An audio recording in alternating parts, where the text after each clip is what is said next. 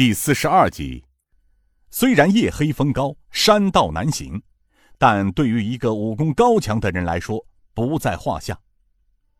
半个时辰，他就来到了经常带尹建平打猎的山坡上。他四下张望，仍然没有见到少谷主的影子。老人叹息道：“这孩子究竟去了哪里呀？”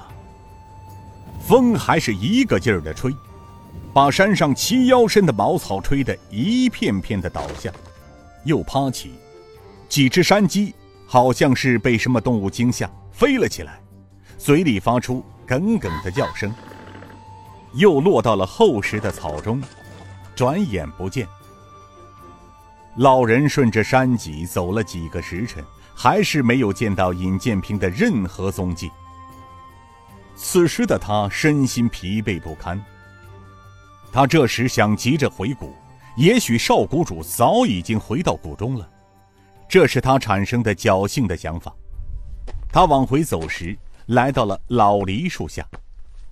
他仿佛看见尹建平向他说道：“亚叔，带平儿上梨树，给你摘个梨解解渴，好吗？”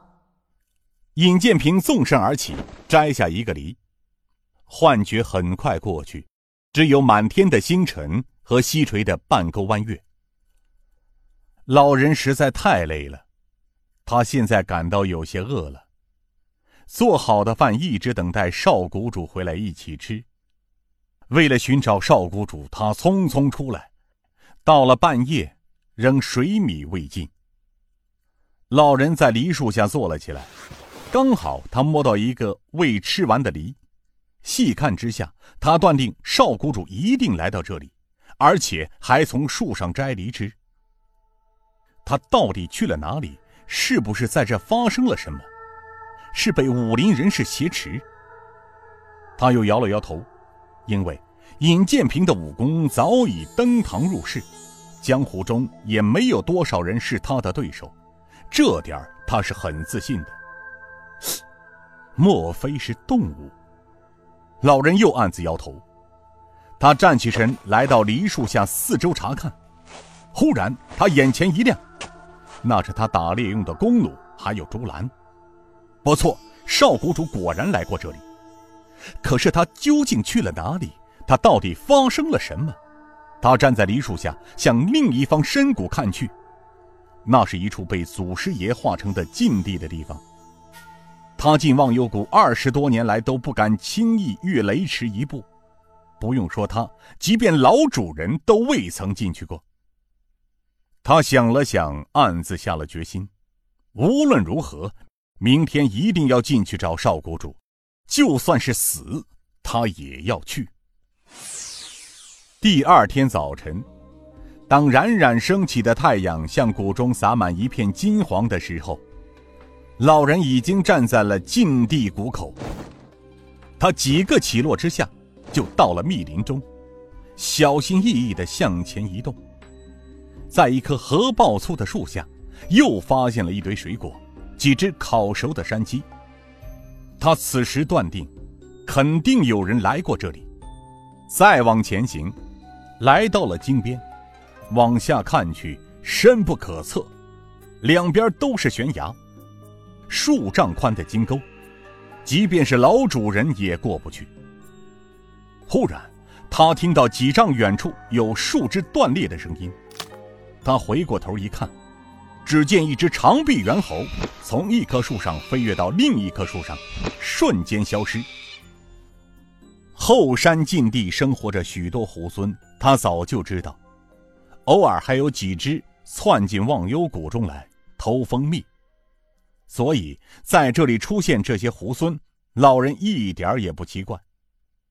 可他哪里知道，正是这些精灵把尹建平几乎引到了绝境。顺着深经上下走了一个下午，仍然未找到尹建平的踪影。他失望了。一天过去了，三天，六天，他绝望了。老人肝肠寸断，欲哭无泪，整天抱着尹建平的衣服发呆，有时候还自言自语：“此时的他老了许多。残剑门主郑天明是在接到丐帮五台分坛的飞鸽传书后，不到十天便返回了谷中。随同他而来的还有郑天明的同门师弟刘正雄及刘氏兄弟。